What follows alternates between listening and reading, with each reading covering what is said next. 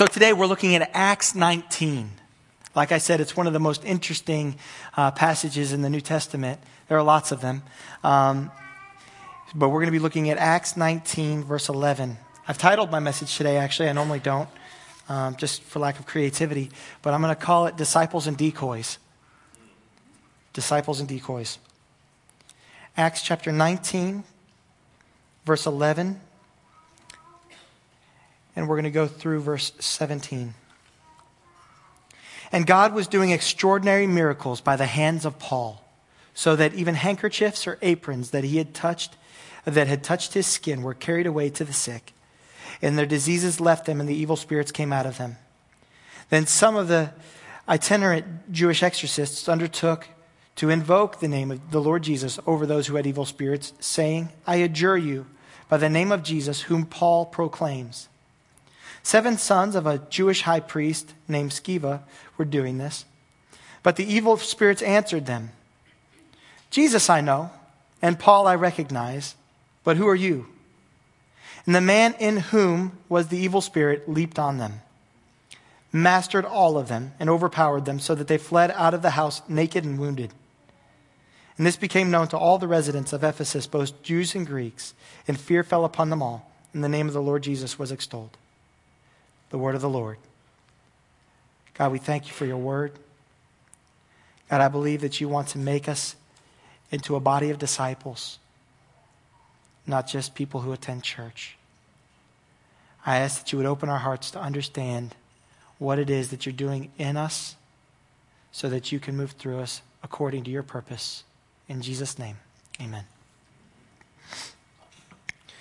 So just a couple of, of quick notes. Um, it says right off the top in verse eleven that God was doing extraordinary things through Paul. And it's important to recognize that it wasn't Paul who was doing the extraordinary things.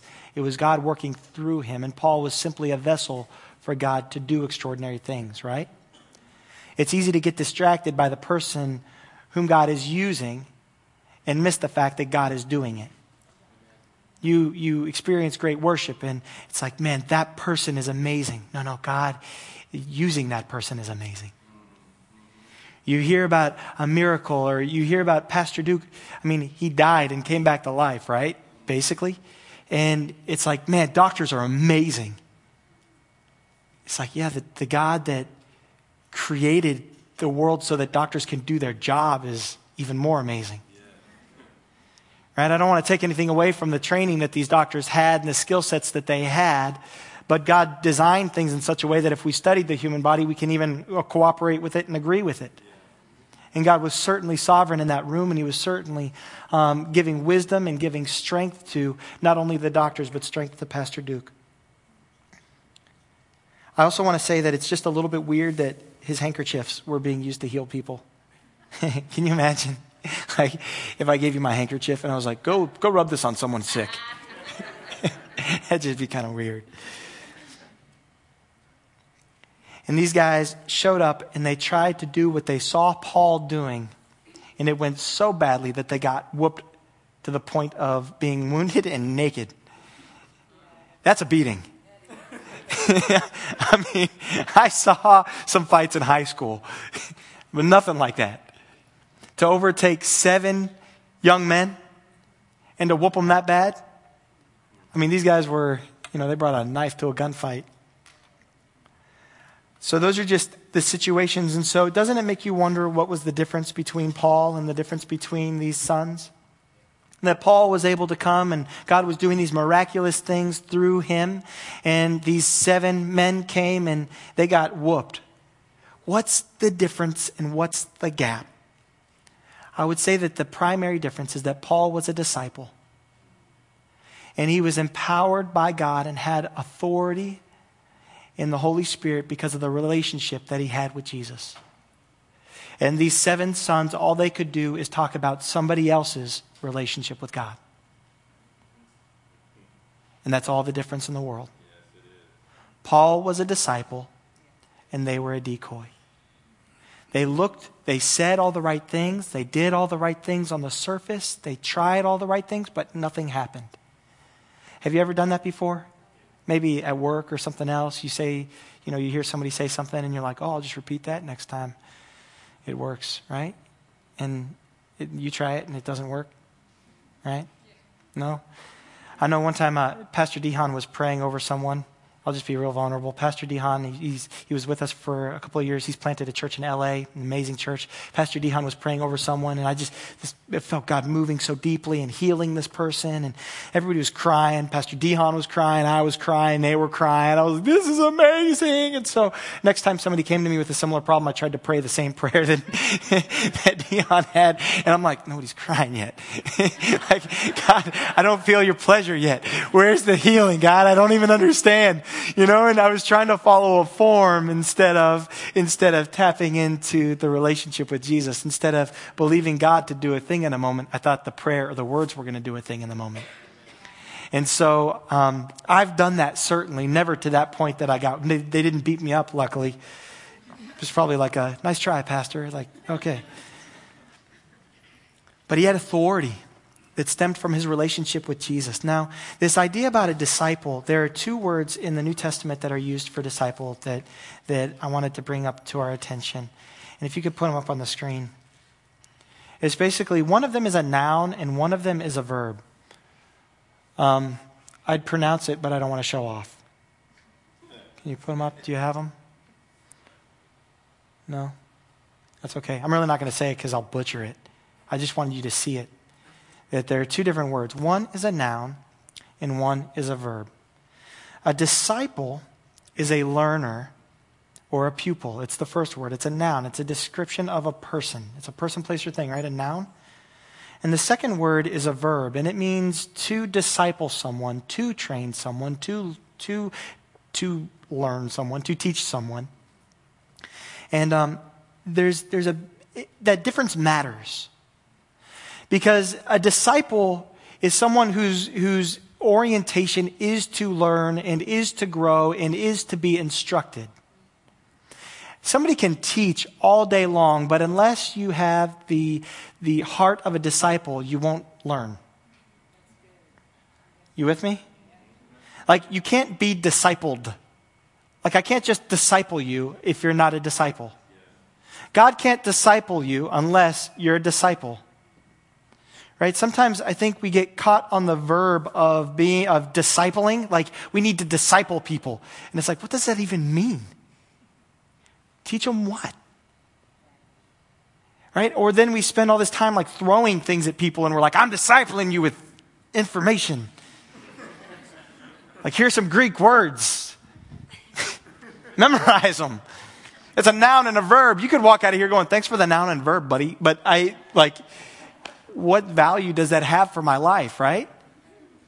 If if I'm just throwing stuff at you, if we're not oriented to be disciples, if we're not oriented to learn, if we're not oriented to be trained, then we're not going to, regardless of how good the teaching is. A good disciple can even learn through bad teaching. Right? You're like, don't do that.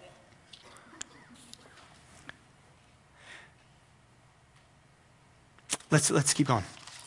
So when you're a disciple, I think the way that I want to define being a disciple is you take on the values and you take on the priorities and you take on the passion of the person who you're following. And as Christians, uh, there should be, no, there absolutely must be something in us that reflects the values and the priorities of Jesus. Yeah. As a congregation, there sh- there should be and and there should be values that we hold to as a congregation and that we start to walk in, and there's a similarity in our values, and there's a similarity in our passion, and there's a similarity in our pursuit of God, and there's a similarity in, in how we walk. A disciple takes on not just the the the actions of his or her his or her mentor or leader or teacher, but they take on their Their, even their quirks. They take on what they think about and how they think about what they think about. The account where Peter gets out of the boat, right, and walks on water. To the Jewish mind, there were a whole bunch of disciples in that boat, but only one of them got out and tried to walk on water. We read it and we're like, that's amazing. Peter tried to get out and, and walk on water. And we're like, I hope I can be, you know, that one and be extraordinary. But to the Jewish mind, to get out and walk on water like your teacher, that wasn't the extraordinary thing. The extraordinary thing would have been that everybody else stayed in the boat.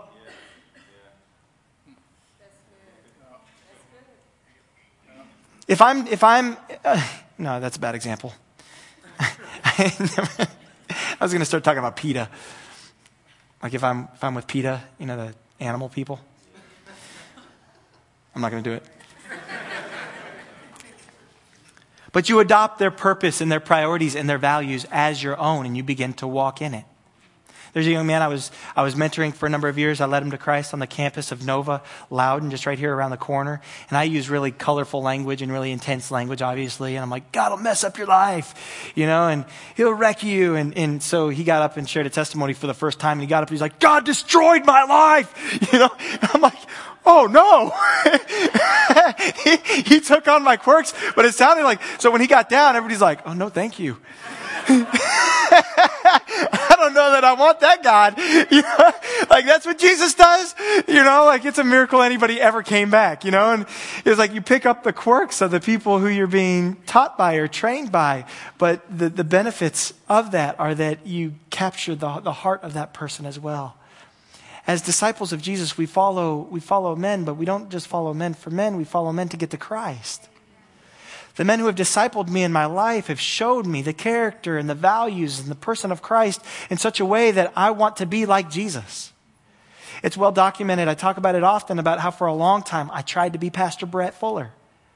He's the, the senior pastor and he preaches in our Chantilly location. He's uh, a mid-fifties African-American male and wears a bow tie. In his dynamic range, he's super self-controlled and super disciplined at everything.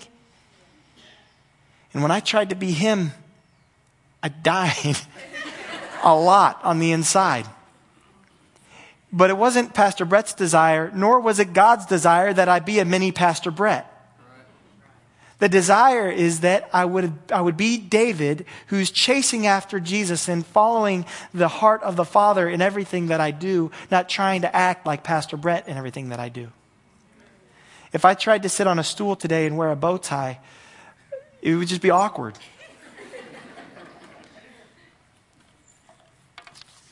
I think it's too easy, especially in our culture today, to boil church down to coming on Sunday morning.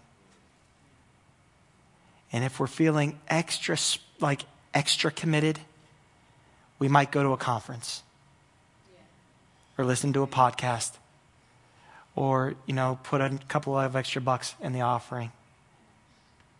But that's not the disciple. That's, that's, those don't reflect the values or the heart or the passion of Jesus. Right, we can we can look at the Gospels and we can see the heart of the heart of God. We can see the expression of the Father through the life of Jesus. And you see the things that he prioritized. You see in the Sermon on the Mount how he's like, every value that you hold, I want to put it on its head. That those that are weaker are actually going to be strong. Those who will meek will actually inherit the earth. Those who are strong in their own sight aren't going to conquer and win everything. They're going to lose. And he makes all these promises to the people that we otherwise would push down and ignore and everything else. And so Paul had this extraordinary power because he was a disciple. He had a relationship with Jesus. But Paul wasn't always that guy. And so for just a couple moments, I want to talk about the life of Paul. I want to look at his conversion. That's in Acts chapter nine. Paul was actually, his, his, his given name, his given Jewish name was Saul. And Paul, Saul was actually, he was a disciple. He was always a disciple. He wasn't a disciple of Jesus. He was a disciple in the Pharisees' ranks. And he came up and he was trained to be the cream of the crop Pharisee. He was going to be the greatest Jewish leader that had ever lived. And it was going to be his personal mission to make sure that, that God was worshiped in accordance with the traditions and customs of that time. And so Saul was was was furious at the Christian church and set out to murder and imprison Christians who were worshiping Jesus because it was a heretical thing to say that Jesus was God. And so these, these Christians are running around and Paul is terrorizing them. The best example, he was like ISIS. He was murdering people for their faith in Christ. And that alone, and telling people to renounce it. And if they didn't renounce, you went to jail, or you were killed, or you lost your job, or you lost your standing.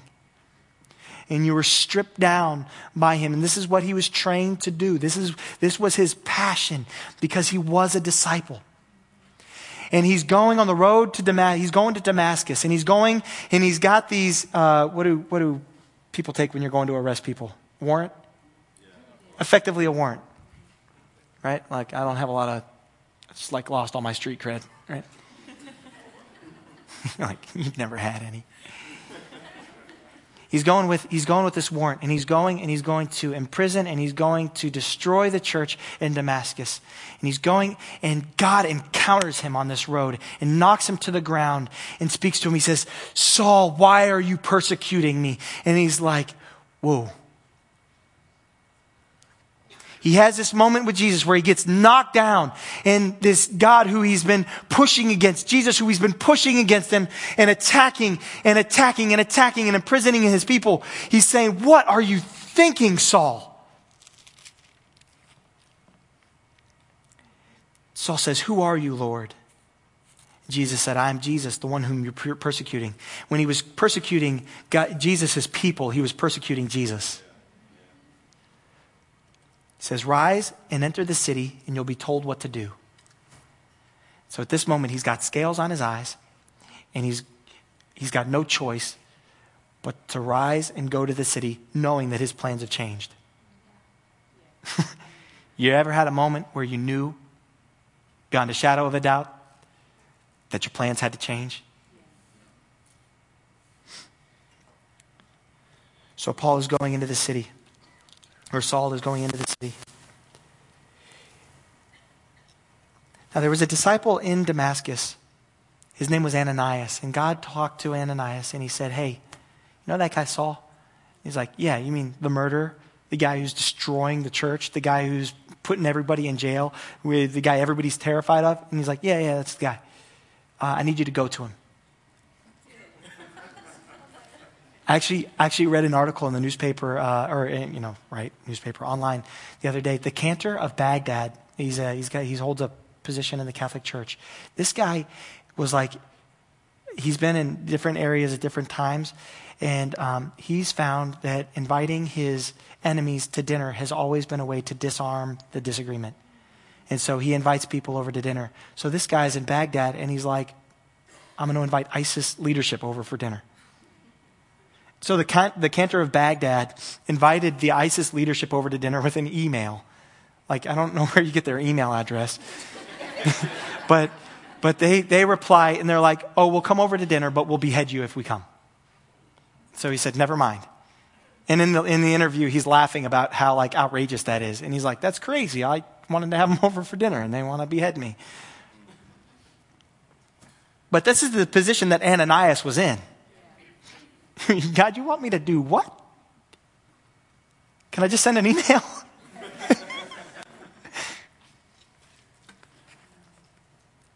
So Ananias goes, and um, and he sees Saul.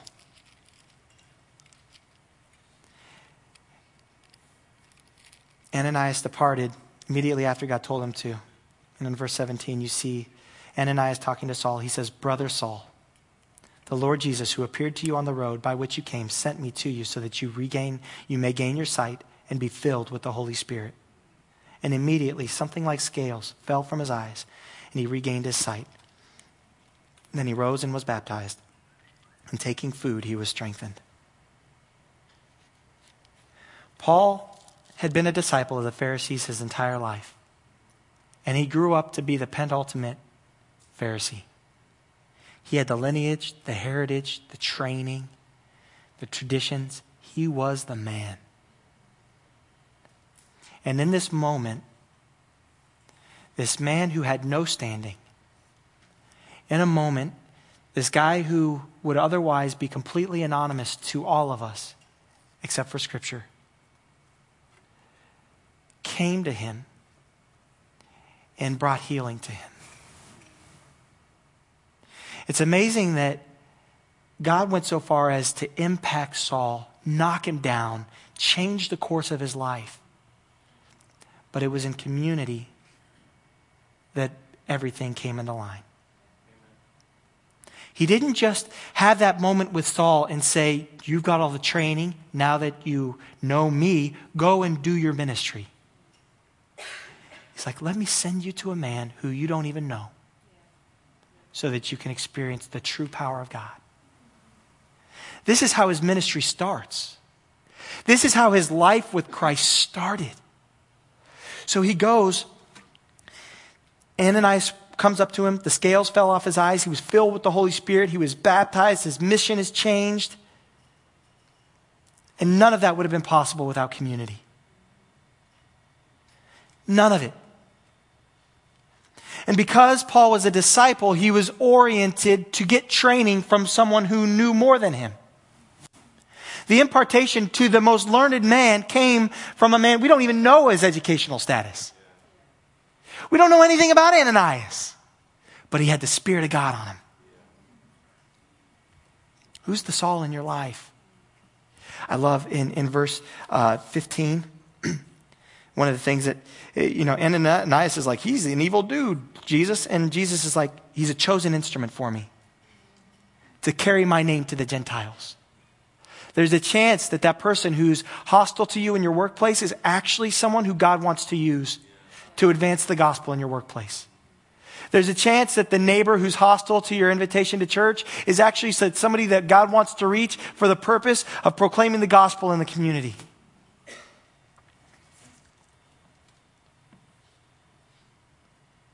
Paul was always a disciple,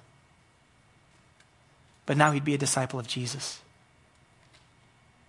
Now he'd be filled with the Holy Spirit and walk in the power of God and take on the values of Jesus.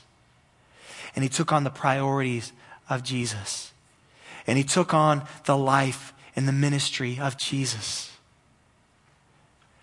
It's too easy to be a Christian and try and leverage our Christianity for our own mission and our own purpose. There was a time where saying you were a Christian would be helpful for you in the workplace, and would be helpful for you in, in a political run, or be helpful for you in your community. And so people would falsely take the name of Christian to advance themselves. But those same people, where now it's not the same benefit, would deny it. But the answer of a disciple wouldn't have changed from twenty years ago to today to twenty years from now. Because the disciples take on the value of Jesus.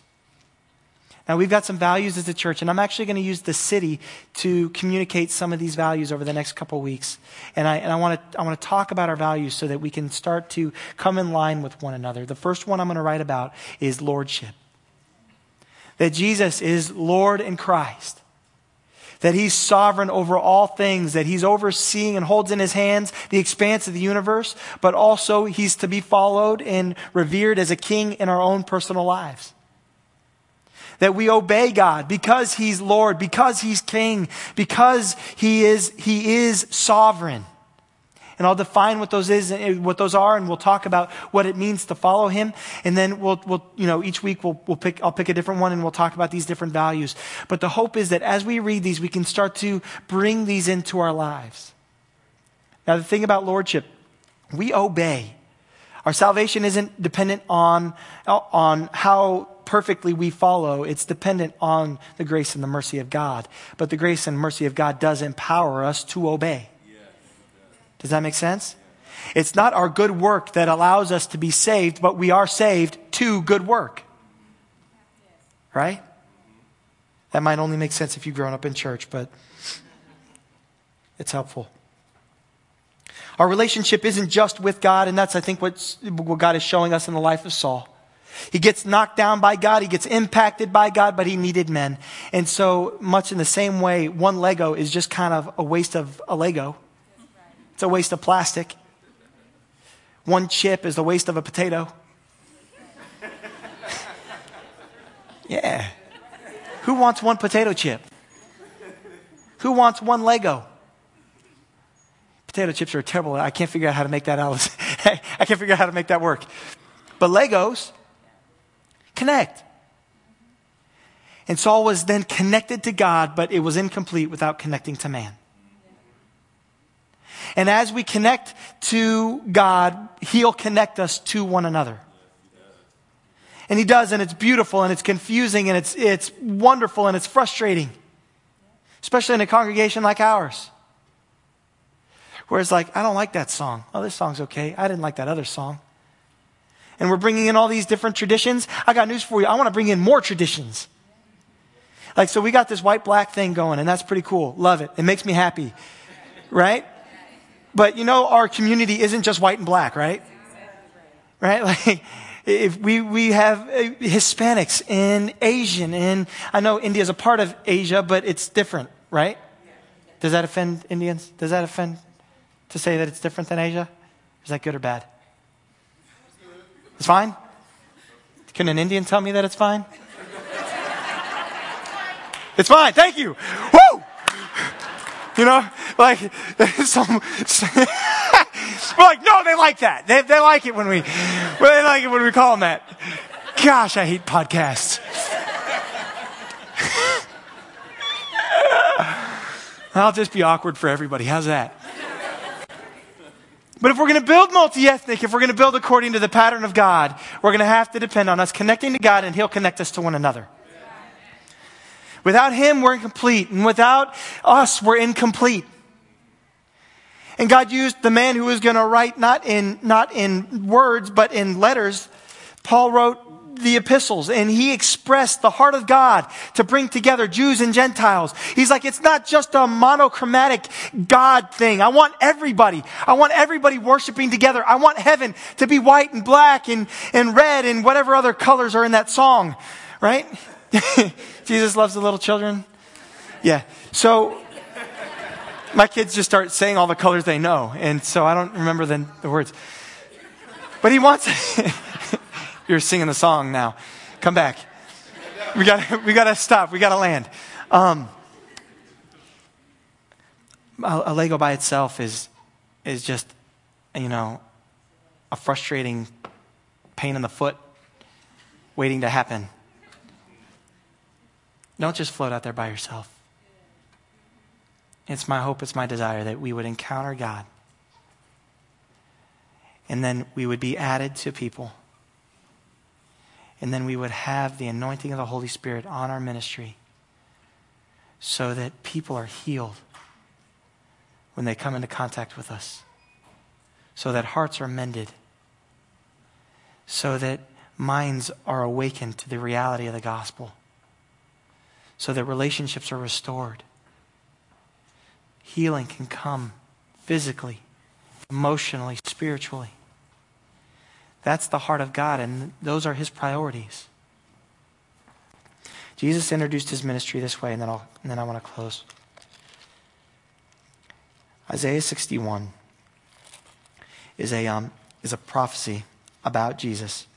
And Jesus introduces his ministry in the temple by quoting this. So you can imagine, everybody's imagining, everybody's expecting this Messiah to come and fulfill a certain thing. These are the Jewish leaders, right? They're in the temple. It's people who knew what was coming. And Jesus stands up and he reads these words. The Spirit of the Lord God is upon me, because he has anointed me to bring good news to the poor.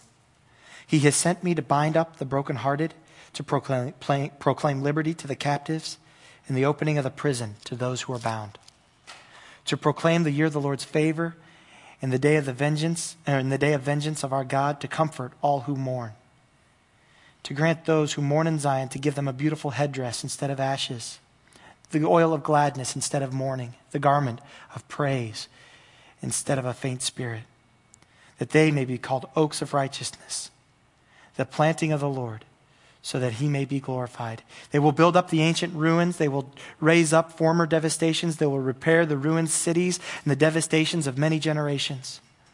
Strangers shall stand and tend to your flocks. Foreigners shall be your plowmen and vine dressers, but you shall be called priests of the Lord. They shall speak of you as ministers of our God.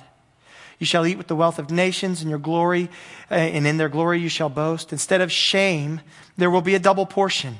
Instead of dishonor, they shall rejoice in their lot. Therefore, in the land they shall possess a double portion. They shall have an everlasting joy. For I, the Lord, love justice. I hate robbery and wrong. I will faithfully give them recompense. I will make them an ever, I will make with them an everlasting covenant. Their offspring shall be known among the nations, and their descendants in the midst of the people. All who see them shall acknowledge them, and they are an offspring of the Lord has blessed. I will greatly rejoice in the Lord. My soul, my soul shall exalt in my God, for he has clothed me with garments of salvation. He has covered me with robe of righteousness, as a, br- as a bridegroom decks himself like a priest with a beautiful headdress, and as a bride adorns herself with jewels.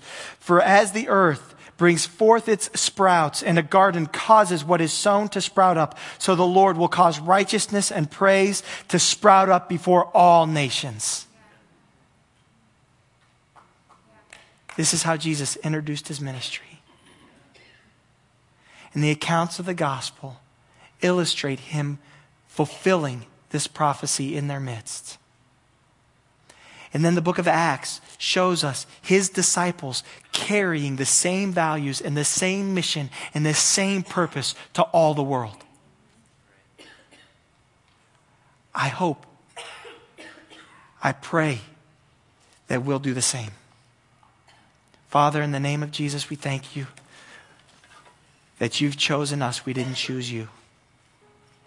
You call us and draw us to yourself because you have a plan and a purpose for us.